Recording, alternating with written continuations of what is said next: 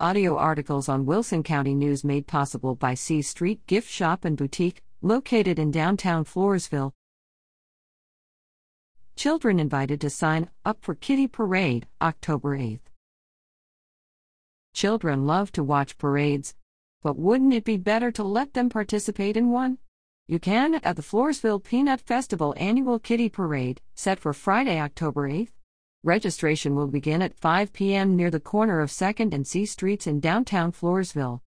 Categories for entries include wagons, PIDS battery powered vehicles, bicycles, individuals, teams, and organizations. Wagons that have been altered in height and or width will be classified as floats. No ATVs, golf carts, live animals, or gas powered vehicles allowed. Lineup will begin at 5:05 p.m. with all entries lined up no later than 5:30 p.m. to be considered for judging, which will be finalized at 5:40 p.m. Awards will be distributed prior to the 6 p.m. parade start.